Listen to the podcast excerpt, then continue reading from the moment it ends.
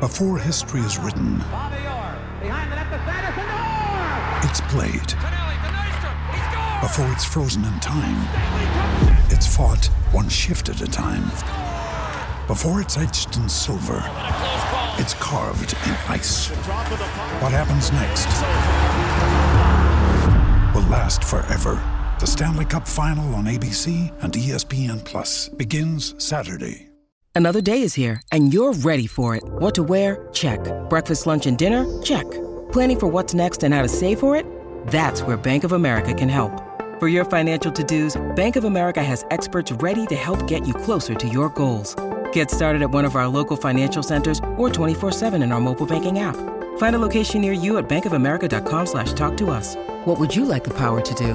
Mobile banking requires downloading the app and is only available for select devices. Message and data rates may apply. Bank of America and a member FDIC. Thanks for checking out this podcast presented by Minnesota's very own Ticket King. If you're looking for tickets for an upcoming game or event at TCF Bank Stadium, US Bank Stadium, or Xcel Energy Center, visit TicketKingOnline.com or the link from the E 1500ESPN.com sports calendar page. Ticket King has all your tickets for Minnesota football, plus all the concerts, all the theaters, and at all venues. Call 612 341 4141 or visit TicketKingOnline.com. For those who simply can't get enough talk about the Vikings, we present Bonus Chatter. Bonus chatter about your favorite team that's unscripted, unfiltered, and uninterrupted. This is another edition of 1500 ESPN's Purple Podcast. The Purple Podcast is back for another edition. We are on location as we probably will be numerous times during the 2016 football season. We are overlooking the majestic views of US Bank Stadium after the Vikings' first preseason game here on Sunday. They get a 23 to 10 win over the San Diego Chargers. I'm Ben Goessling from ESPN. I cover the Vikings for them. I'm joined, as always, by Judd Zulgad of 1500 ESPN. We will break down the game, we will give our thoughts on the stadium, and we will look ahead to a few remaining roster battles and starting lineup battles during the last week of the preseason. Judd, what Yes, you sir. think? What did you think of the stadium? Uh, extremely impressive. I mean, you know what? There might be glitches temporary Yeah. with concourses, and I'm sure there's going to be, as there is with every new stadium, Ben, things that have to be worked out and might take might take some time. All of that being said, uh, the most important thing to me is the Metrodome was a lousy place from which to watch a football game Metrodome was a lousy because place. Yes, because there. it was a dungeon. U.S. Bank Stadium has light pouring in, and as far as I can tell, there's not a bad seat in the stadium to watch a football game from. So I'm going to take it. Yeah. How about that? Yeah, I, I can remember, and as we all did, I, I re- remember walking into the Metrodome as a, a college senior, I guess, probably for the most part, when I was covering the University of Minnesota for the Minnesota Daily on a number of idyllic Minnesota fall afternoons, walking in there thinking, this is a great way to waste three hours of a nice fall afternoon sitting inside this dump Yes. and watching the Gophers probably blow a lead against Michigan or something. Actually, I think they blew a lead against Michigan on the road the year I covered them. But at any rate, you walked into that building a lot of days thinking it's just so lifeless in here. It's it feels like a warehouse. It just doesn't have any charm whatsoever. And while this is not outdoors, it and I don't I don't think it. I mean, they, the Vikings talk about it being this indoor outdoor feel. I don't feel like I'm outside when I'm in here, but there is enough natural light that it doesn't feel like this dark, dingy building. It No, all. feels brighter than that, and I, I mm-hmm. like that part of it. I like the view of downtown mm-hmm. that we have a pretty good view of from the press box, and I thought it played well. It was very loud in here for a preseason game. I, I was told that it topped out at 114 decibels, which is right in the range of what you would have had at the Metrodome. And given the fact that it was a preseason game, that probably is a good sign for what you're going to get September 18th when the hated Green Bay Packers come in here. It is between the uh, natural noise made by fans and the piped-in noise with uh, the music they're playing. there was a lot of that. Yes, it is going to be incredibly loud. My piece of advice is this: if you don't like it loud, bring earplugs. Yes. Uh, but I think th- that this stadium is another testament to one of the greatest things that's happened in stadium building, probably in the last oh 25 to 30 years. Ben Goessling is this somewhere along the way, somebody put their foot down and said cookie cutters are terrible ideas Yep. because because the Metrodome was obviously by 2013 behind the times and had a lot of faults. But for years and years, what happened? You built stadiums that were sort of for football and sort of for baseball. Right. And who whoever said, you know what, let's cut this crap and let's start building stadiums for our specific sports. Kudos to them because this is this is a football stadium. And as I said, the most important thing to me is if you buy a ticket and they're not cheap to watch a football game here, I don't think you're going to, to walk away and say, you know what, my seats weren't very good. No, So you're not that's going to key get thing. that. I mean, and we certainly have spent a fair amount of money on our stadiums in the last decade or so. We're I mean, building them like crazy. Yeah, now that we've got separate football and baseball stadiums, not to mention separate basketball and hockey arenas, a separate college football and separate NFL football stadium, we we probably put between public and private contributions close to what two billion dollars into stadiums since the Xcel Energy Center opened. Yeah, I think uh, I would say it's safe to say once the soccer venue in St. Paul is done, We're done. I think we're done for a while. We I think should it's like be done kids. for a while. I think we're done for a while. Yeah. I think we're done with our. So you'll have, as, as you just said, you'll have two stadiums uh, in downtown that are new.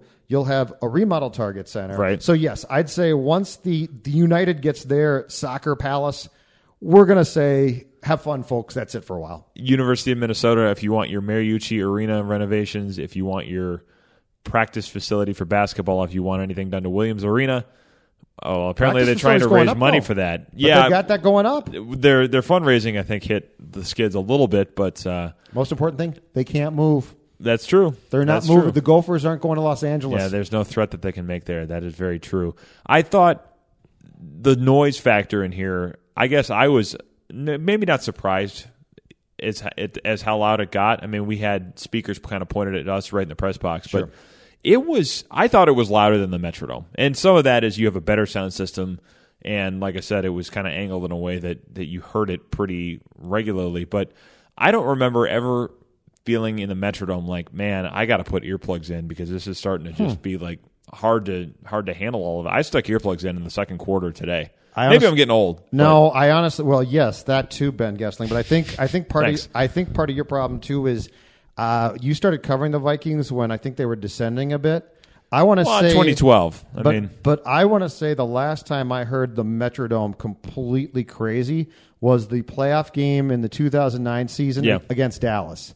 That's the last time that I left that building and thought I got a headache. Yeah. So I just think the excitement about this place, but yes, between between the fact that when the noise goes up, it either hits the uh, the glass ceiling or it reverberates off the off the special acoustics here. Mm-hmm. This place, yeah, starting with that Packer game, it's going to be incredibly loud. Now, now, the, but the one thing to keep in mind too, and, and we both talked to uh, to uh, football people who have explained this before. There was a time when the silent count was difficult, and teams teams dabbled in it, but Mm-hmm. Yep. didn't didn't have to go to it that much.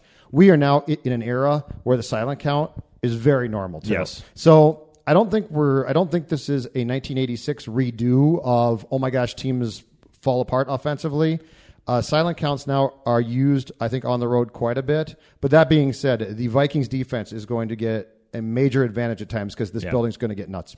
Well, yeah, you mentioned the silent counts, and the and the Packers, obviously being the first team to come in here, have spent enough time playing in Seattle in the last few years, certainly in playoff games and in big game situations, that I think they probably have a, a handle on how to operate their offense when they're in a loud building like that. But that said, the Packers have not had a lot of success in Seattle, and you hear of a lot of teams that go into Seattle mm-hmm. and don't win. Now, we shouldn't put all of that on the noise. The the fact that the Seahawks are as good as they've been and their defense is as good as it's been certainly has a big part in that. But the Vikings, we've said it a lot, that they're trying to sort of build that Seahawks type model in the way they're constructing the team. And, and when you have a defense that is going to predicate itself on that double leg gap blitz and creating chaos where linemen don't necessarily know where they're supposed to block and where they're supposed to turn. If there's that split second of hesitation because oh did I did I hear the ball or did I see the ball move? Did I hear the, the snap? Sure. That can make all the difference. So I, I think the Vikings have every reason to think that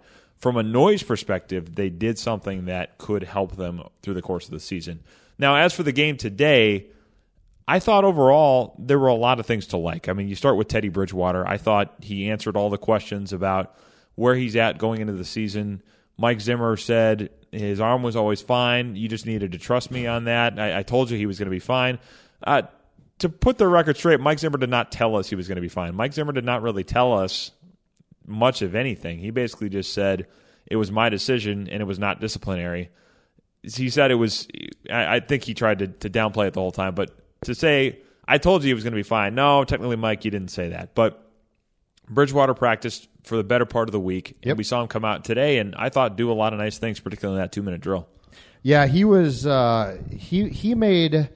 I would say, for the most part, the throws that, that you that you want to see him make. If, Yeah. if this is an evolving process in year three, uh, the second, so the series on which they scored their touchdown, he made three consecutive really nice throws. Mm-hmm. Uh, the series before that, he made two nice throws. Now, now Kyle uh, lost the, the one and fumbled. Yeah. fumbled that Yeah. away. Rudolph did. Uh, he made a nice run, which I'm not sure that the head coach was thrilled about. A 22 yard run in the preseason might make you a bit, uh, if you're the head coach. It was kind of a late slide side. too. I kept saying to myself, Well, "Go down, Teddy." after what we saw uh, happen to to uh, to uh, Romo a couple Yeah. nights ago Yeah. in Seattle. Uh, but all that being said, I would say offensively, Bridgewater made throws that you would like to see from him. Yep. Uh, I guess the downside, if there is one, would be the first two drives, which got, I believe, to the Seattle or the or the uh, Chargers four and six, Mm-hmm. Yep. and stalled there. Yes. So the red zone offense is clearly not where this team wants it. But that being said, if you if you're looking at this game to say, okay, is Bridgewater's throwing shoulder okay? One and two, is he beginning to make the throws that he needs to make?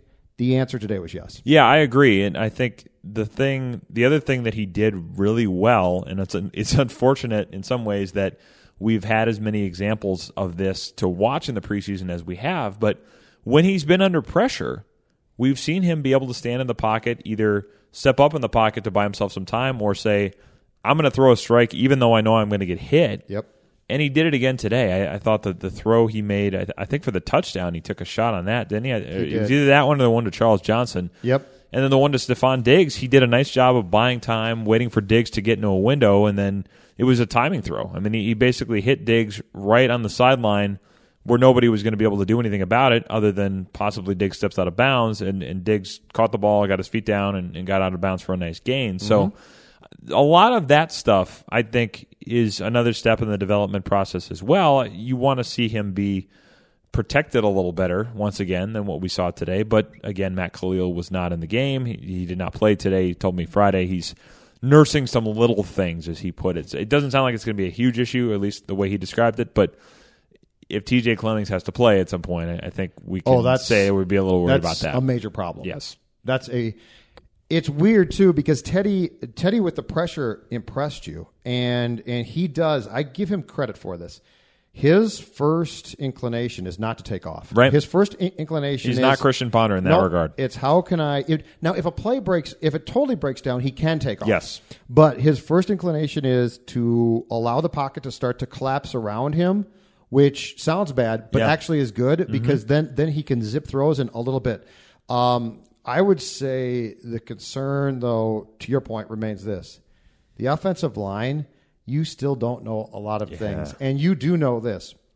As much as we have uh, have ripped Matt Kalil in the past, if the best thing you got. Yeah, if for any reason Ben Goessling, T.J. Clemmings in a regular season game, especially against some of the right ends in this league, is forced Mm-hmm. to play, you're in huge trouble. T.J. Clemmings was a work in progress and did his best at right tackle, Mm-hmm. and it sort of worked. It wasn't great. It sort of worked, but Ben, if you have to ask this kid to play left tackle. Yeah.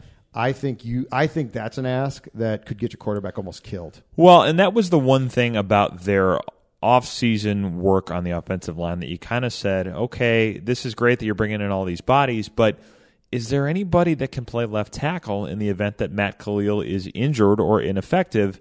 And they didn't really, or couldn't, one of the two, get a guy that you say, okay, this is a viable, somewhat proven alternative if Matt Kalil should have something happen. And, and there's other guys on the roster. I mean, Carter Bykowski is there. I mean, there's guys that I'm not sure are going to make the team. Right. Jeremiah Sirles, well, I think he had a play today that wasn't terribly impressive. The, the one moment I noticed him was not for a good reason. I- There are guys there that that will probably get a little bit of a look, and, and that's always one of those things in the final roster cuts that you can look at. But yeah, being in this situation where you have a guy that was, I mean, still now is in his fourth year playing offensive line, and you're asking him to go from playing the right side where he struggled last year. He's get, he seems to be getting better there, but now you're asking him to add more to his plate. I I don't think that's a great idea. If in fact it should become something you have to go to at some point. Hey everyone, Phil Mackey and Derek Wetmore here from the Touch 'em All podcast. Now, the Twins might not be very good in recent years, but our podcast is pretty damn good. Phil, that's a little bit of a stretch. Okay, our podcast is, is pretty good. Well, Okay, we have a podcast. You can find us talking Twins on iTunes, Podcast One, and E 1500ESPN.com every week.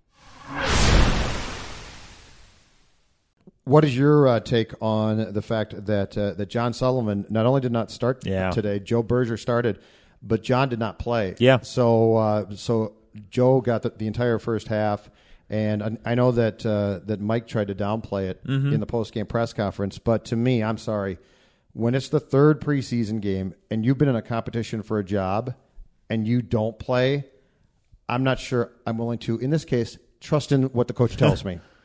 Yeah, I mean that's an interesting one because you could take that. I think you could take that either way. If, if you're inclined to think that John Sullivan is uh, not really a guy that has to worry about whether he's going to be the starter, I mean that would maybe suggest that you're going to be.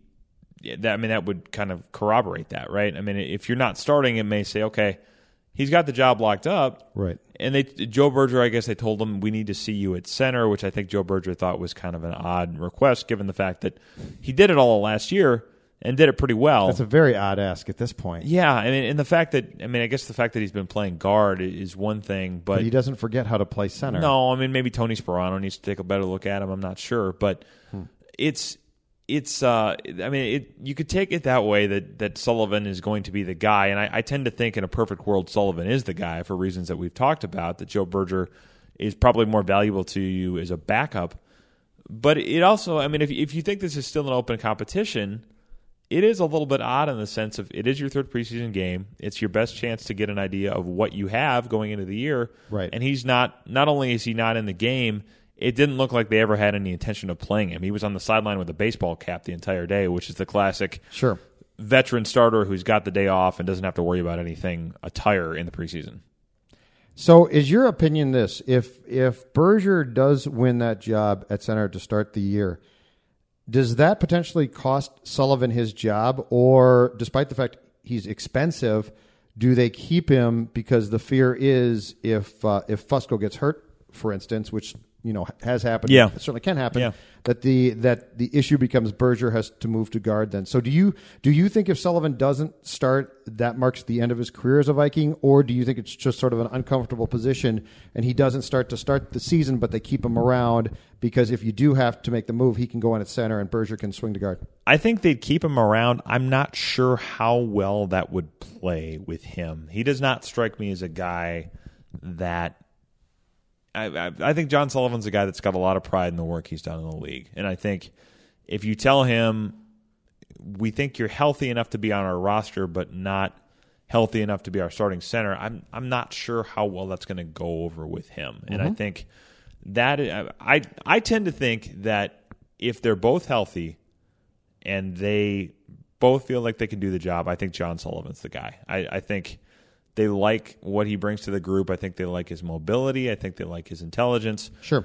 Joe Berger, as valuable as he is, is also a guy that you want to have available to play in a number of different spots. And if he's your starting center and all of a sudden you have to move him to a guard spot because something happens to one of those guys, then you're messing with a couple different pieces there. So I, I guess I tend to think that this is going to be John Sullivan's job in the end, uh, unless there's an overriding concern about his back, which I don't think there is. So I, I guess I would lean towards the idea of uh, him sitting on the bench probably is going to be a moot point because I don't think he's going to be on the bench. Red flag or not, do you think that Jarius Wright, eh, by my recollection, yeah, did that's a not get a reception or really get into the game today until the third quarter. And and now keep in mind, this is the third preseason game, as we've talked about, is the dress rehearsal for the season. Mm-hmm. On Thursday night, when the Rams come here to play the Vikings, we will we are not going to see a lot of guys play. Yeah. Uh, Jarius Wright's a guy who a year ago signed a new contract. Jarius Wright's a, a guy who during the offseason we frequently talked about the fact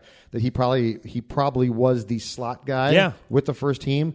What are we to make of the fact that uh, we didn't see him in the first half, which means we didn't see him with Teddy Bridgewater? Right, and that's been a consistent theme. Whether that's either been his calf that's it's bugged him for part of the training camp and, and the preseason, or just when he's been healthy, he hasn't been in that top group. I mean, some of that has to do, I think, with Adam Thielen making the step that he's made. But yeah, it's just it's weird. It goes beyond that. I mean, because this is a guy that played well enough to get a contract extension. They don't do that for guys that they don't believe in. I mean, they they very much believe in taking care of their own guys, and Sure. they, li- they like to make a show of that. They like to do it the day before the season or the day before training camp. That it becomes this sort of headline stealing moment, saying, "Oh wow, they're they're really confident in." The foundation they're building that they love to do that. They love to announce those deals at sort of these milestone junctures in the football calendar, and they did it's that with smart him. too because I I think guys around the league look at that and say like, hey, look, that team Yeah. takes care of its own players. yeah, they so it's a smart move. It is, I think, but the fact that they did that with him tells you that they see him as one of those guys that Right. they're going to have around for a while, and I don't think he's in any danger of getting cut. Number one, because I think they still believe that he can produce, and number two, the contract just doesn't allow it. There's like two million dollars of dead money in that thing this year. It just doesn't make a ton of financial sense to let him go, and he's the most veteran guy you have in the room. So I think he's here. I don't think there's any issue of that, but it is, yeah. It's just it's strange to me that he hasn't been a bigger factor, and and some of that has to do with the fact that Adam Thielen has stepped up. Mm-hmm. Charles Johnson has has put himself in the mix to be a, starter over Yeah, at the he's split end side. He's back completely. Yeah, I think he is too. he looks really good. I, I agree, and I I think with him and Stefon Diggs, you got your two, but yeah, it's a, it's a little strange to me the way they've handled Jarius Wright, and I would be curious to see how that plays out going into the season. I think this could be a group that is fluid for a while. I really do because as Laquan Treadwell gets a bigger role, Yep. There's some things that could change uh, week four, week five, week eight. Who knows? So Cordarrelle Patterson played quite a bit today. I thought it was interesting though his uh, his experience with the first team, both in preseason game two in Seattle and this one. The, he is back to being a gimmick player. Yes, he is. They threw in Seattle, I think, a couple screens to him, which he's good at. Yep. Uh, and then today it was an attempted pitch back, to, uh, and he lost about four yards or so. That was six. But yeah, but but it's clear that whatever motivation they have to use him as a a normal first team type Mm-hmm. of player, it's as a gimmick player. He's not running. It's not like he's going out and running routes and Teddy's trying to, to find him. It's really as if okay, Cordarrelle, if we if we bring you in, it's Yeah. going to be on a gimmick basis, and if you can make it work, great. And if you don't, well, you probably don't play that much. Well, and you wonder, Again. yeah, and you wonder how much of that would have been different if he hadn't been out for the first week or two of the preseason or the, of training camp. I'm inclined to think not that much because they still had the entire offseason program to evaluate him.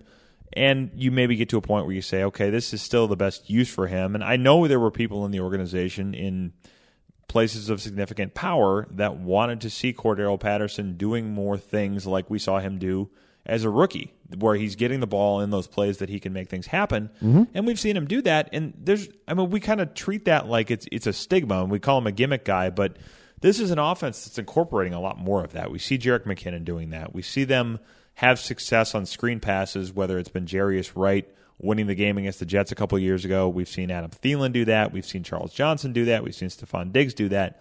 Those quick hitting plays that allow you to run after the catch are part of this offense. And if he can do that, it, it doesn't need to be something that's sort of stigmatized as that's, you know, it's this kind of lesser role. But at the same time, if you don't trust him to be a full fledged receiver, Which they clearly don't. well, yeah, I think I mean, that's true. that's obvious. Yeah, but then when you put him on the field, we still come back to that issue of okay, defenses know if he's on the field, something is up, and how you mesh that into your game plan still becomes a bit of an issue. Do you think there's any chance he gets cut? No, I don't. Okay. I don't because I think in so- in a lot of these decisions, and we we've seen it with Marcus Sherels, I think special teams has a big part in the way they make some of these decisions. I think Mike Priefer still loves him as a kick returner. He's still very dangerous as a kick returner. And I don't think they want to give up on a guy like that because doesn't he strike you as the classic guy that could wind up in like New England or something? And Oh, yeah. they turn him into a star. Yes, yes, but see that the key thing is can you use him offensively as a gimmick player, but to your point, keep teams on their toes about Yeah, that. that's the trick. That's the t- that's the tough thing. His rookie year, you really at first didn't know what to expect. Yeah. and it worked, and then it worked, and then it worked less, and then it worked again. But I don't know. I don't. The most intriguing thing to me right now about about the Vikings offensively is this. Their offense, I don't know what to call it right now. Yeah. It's skewing. It looks to me like it's skewing West Coast again. Yes, It's I would agree definitely with that. skewing that, way. Uh, but they still have ideas and thoughts. And this, this I really do think comes back to the whole thing of Shurmur and Norv sat down, and we are getting. I figured this is of- where we were headed. No, no. I mean, I just, I, it's not a conspiracy theory. I just No, I think it's valid. I just think we're getting a mishmash of things. But but most important to all of this is that Bridgewater's comfortable. Yeah. You know, if Teddy's comfortable, who cares? Yeah, it does- If you don't have to have a- If you're giving Bridgewater the opportunity to make the throws that he feels he can make, and that Yeah. you, I guess most importantly, you are confident he can make. Yeah. That's the key thing. You don't have to label it if that's the case. I mean, Yes. if it's something that works and it's a hodgepodge of different things, that's fine. And yeah, I, I like to give you a hard time about the the Pat Shurmur, Tony Sparano kind of pet Judd angle, but I, I think it's valid in this case. I do think they have moved a little bit more in that direction. As we've talked about, they were sort of doing that towards the end of last Yeah. year anyway. And I think the, the, the ideas they've brought in probably have a bigger say in that. With Patterson, I guess the other thing to point out is that if he is on the field, I mean, we really saw his role start to evaporate when after Adrian Peterson was suspended and defenses could say, okay, now this is the guy we have to take away.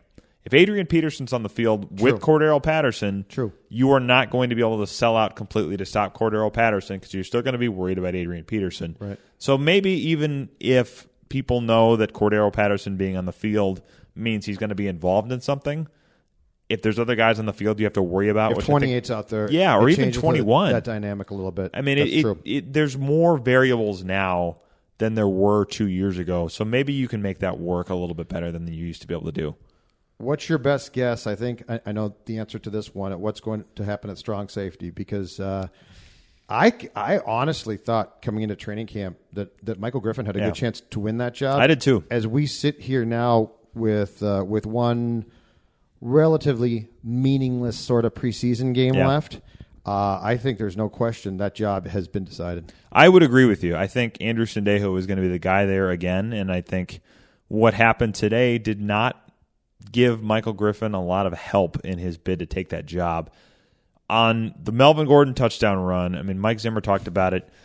They blitzed Audie Cole on that play, and, and watching it back, Audie Cole almost got in the backfield too fast. I mean, he he basically almost he had a hand on Philip Rivers as he was handing the ball A off. baby. He was in the A gap. He was, and I don't know. I don't know if that was ever going to be a play action. I, I think Rivers saw it at the line of scrimmage, changed it to a run, Sure. and got rid of the ball because he knew that that was coming. It, it, that's one of those plays, as I think of it, that's probably worth filing away because if there are teams that can hit you with that draw play and take advantage of when they know you're coming in the in the the never ending chess match that is the NFL.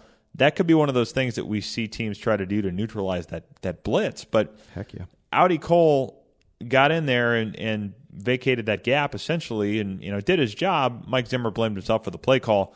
Really, if you're going to blame anybody for the execution on that, Michael Griffin got faked by Melvin Gordon going one way, and basically had to put his hand on the ground to get himself turned. I mean, he if you watch that back, his angle was so severe coming back that there's no doubt why Melvin Gordon had all that room. His back locked up too, right? It did. I don't know if it was on that play. That could have been it, though. I mean, it's it could have been. I mean, the way he his angle and his his change of direction was pretty severe on that. That certainly could have been part of it. But whatever it was, missing that tackle as badly as he did, mm-hmm.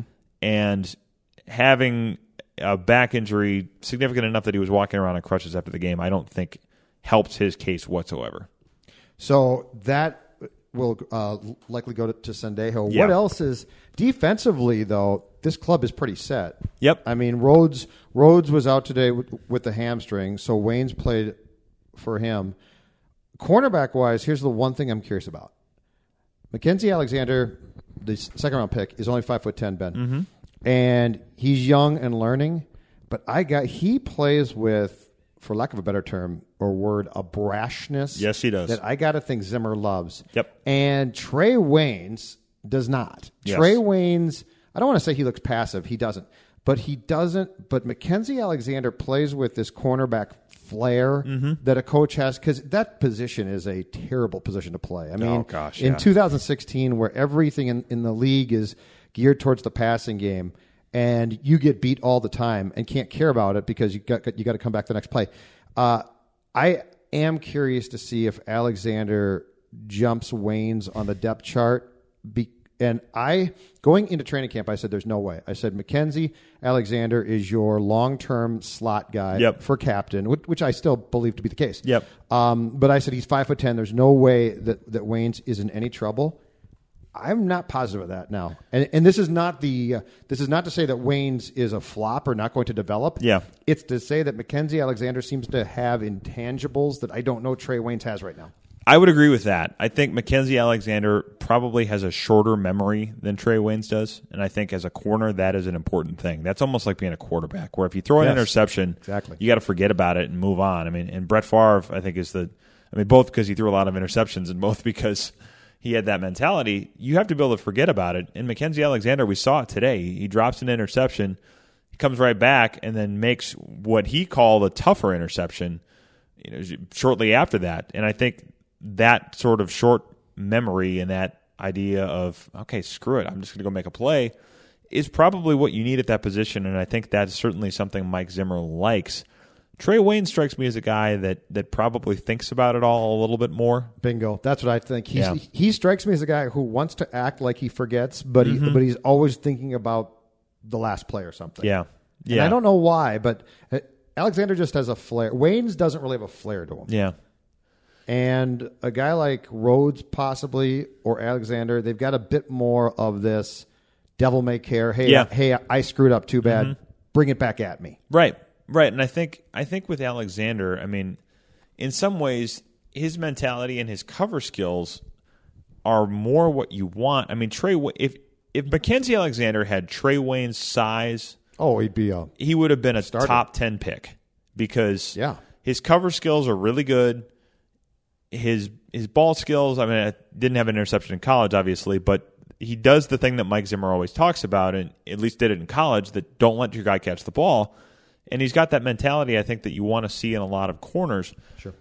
Trey Waynes obviously has the, the prototypical size and speed and the arm length. If, Mackensie Alexander had all of those things, probably not a second round pick, probably a first round pick, and probably a pretty high one. It will be very interesting to see how that plays out. And I, I still think Terrence Newman is the starter at left corner. I think all of this sort of plays out over time and, and possibly if there's an injury or even later in the season. But yeah, that is going to be an interesting one to watch because they obviously have high picks invested in both of those guys. They have a lot of interest in being right on both of those guys, but obviously being right on a guy that you took 11th overall is more important than a guy that you took in the second round. Uh, roster cut down from 90 to 75 is Tuesday by 3 Yes. p.m. So the Vikings will probably uh, make their moves tomorrow, and then I think we go down to the 53 man regular season limit on Saturday. Yep. Uh, any surprises you see coming? I don't think there's any surprises in the first round. I think those will be fairly cut and dried. I guess. I mean, they'll, they'll probably keep a couple guys around that you need to see in the third game or the fourth game, and guys that you want to have bodies for at positions where you don't want to play your starters. Sure. So some of that I think will be the case. Saturday, a guy like Michael Griffin, I'm very curious to see what they do because that's one where if he's not going to be your starter, and I don't think he is, and if you're worried about his health now, and I don't, we'll see how bad it is. I mean, if his back locked up, it may just be a, a back spasm, but it could be more than that. We'll see. That's one I wonder with all these young safeties you have, if you say, eh, maybe maybe we don't. and your guy, Jayron Kearse, has looked pretty doggone good. My guy Jayron Kearse is Mr. Mankato. Let's just let's stop this charade now. It's over. it's no fun if we stop the charade. The whole thing is a charade. That's what makes it fun. But in all It's about to be a three-peat, is what in it all is. seriousness, well, you're going to have to split it with Scoggins and Harrigan too. But I don't I don't know where they were the last. in all years. seriousness, you're right. A guy like Kearse has shown easily enough. I think he makes the team. Oh, I think he does too. In fact, I think I think he makes the team because he's done uh, enough in the preseason w- where if you try and sneak him through, Yeah. someone's going to claim him. Yes. and then they'll cut him later, worst case, and try and put him on their practice Yep. squad. Yep. But yeah, Griffin told me in Mankato, I, I asked him what his thoughts were on the season, and at the time he said, "I'm just trying to make this team." And I thought to Mm-hmm. Yeah. myself, "What are you talking about? You you might you probably should start." Yeah. But I think we've seen enough now, and and he was what he played ten years with the Titans, Yeah, I I think- that's yeah. a lo- that's a long time. Yeah, he's got some tread on the tires. No question. So I've gone from saying to myself, "Come on, man, you're just kidding me." To no, you might be right. yeah. And and Sendejo, God love him, because this is a guy that we've been writing off from our Yeah. positions up here in the press box for two years now or so. Yeah. and he keeps coming back. I mean, when Zimmer went to the combine and told you guys about his goal for I'd like to find a safety to play by Smith who Yeah. can do this and that, and and he's right. I mean, Yeah. if you found if you found another on the verge of being a Pro Bowl type guy to play by Harrison Smith, Right. it'd be fantastic. But I thought, okay, that's it for sure Yeah. That there, Sendejo is done. Yeah, I mean, they, I did too. They might re-sign him as they did to play Yeah. special teams and, Yeah. and be a backup, but his starting days are basically done. I thought that for sure, and then sure enough, he, he's back now, and I think you're right. I think he's going to start. Well, I think with Michael Griffin, a lot of us thought what that he's the type of safety that Zimmer was talking about, a guy that when he's been at his best is a good deep cover guy that allows you to move Harrison Smith around. The question was always going to be is he still that guy at age 31? He's been that guy in the past. Is he still that guy now? And we may be finding out that he's not as much of that guy as you as you once thought. I still think it's possible he makes the team. Uh, I, I think it's possible they keep him Obviously, Harrison Smith makes it, Sendejo makes it, and then Jayron Kearse. The question is, do you then want to risk losing a guy like Antone Exum who got hurt today? I don't think Mike Zimmer is the biggest Antone Exum fan in the world, but I, there's still enough Somebody is. ability there and enough cover ability there. Yes, somebody is. I, I yeah, I see what you did. There's there. somebody at Winter Park I who see what you did a there. lot. Um, I mean, there there may still be enough potential there that'll be interesting to see what they do there. Anthony Harris is the other guy. Do you want to keep one of those guys over a guy like Michael Griffin? That's going to be an interesting decision because I think going into it, we all thought this is the type of guy they wanted, and now I sort of think about it as if you want to get the ideal guy next to Harrison Smith, you're probably going to have to draft him because Yes. we see what happens in free agency with guys like Devin McCourty, guys like George Iloka, guys they went after, And they're too too expensive. They're too expensive, especially now what you're paying Harrison Smith. And safeties, in my opinion, are are the probably defensive equivalent to running backs. Yeah. which is having a really good one is really really nice. Yeah. But do you want to pay the going rate on the open market for those guys? there Now, aren't now, that many great ones. now, if a guy, if a cornerback leaks out on the open market, I think you have to sit there long and hard and say, you know what, that's a lot of money, but but he plays cornerback. Right. Safeties are tough.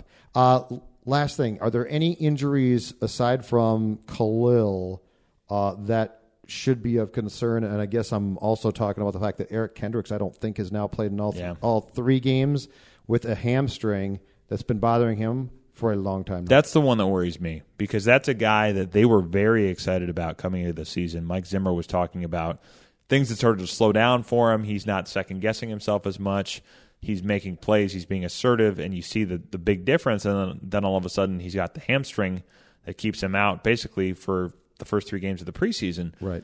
If that is an issue going into the season for a guy that you are counting on to be able to run as much as him, to be able to blitz as effectively as he did at times last year, that to me would be a big loss because I think they have high hopes for what he can mean for their defense.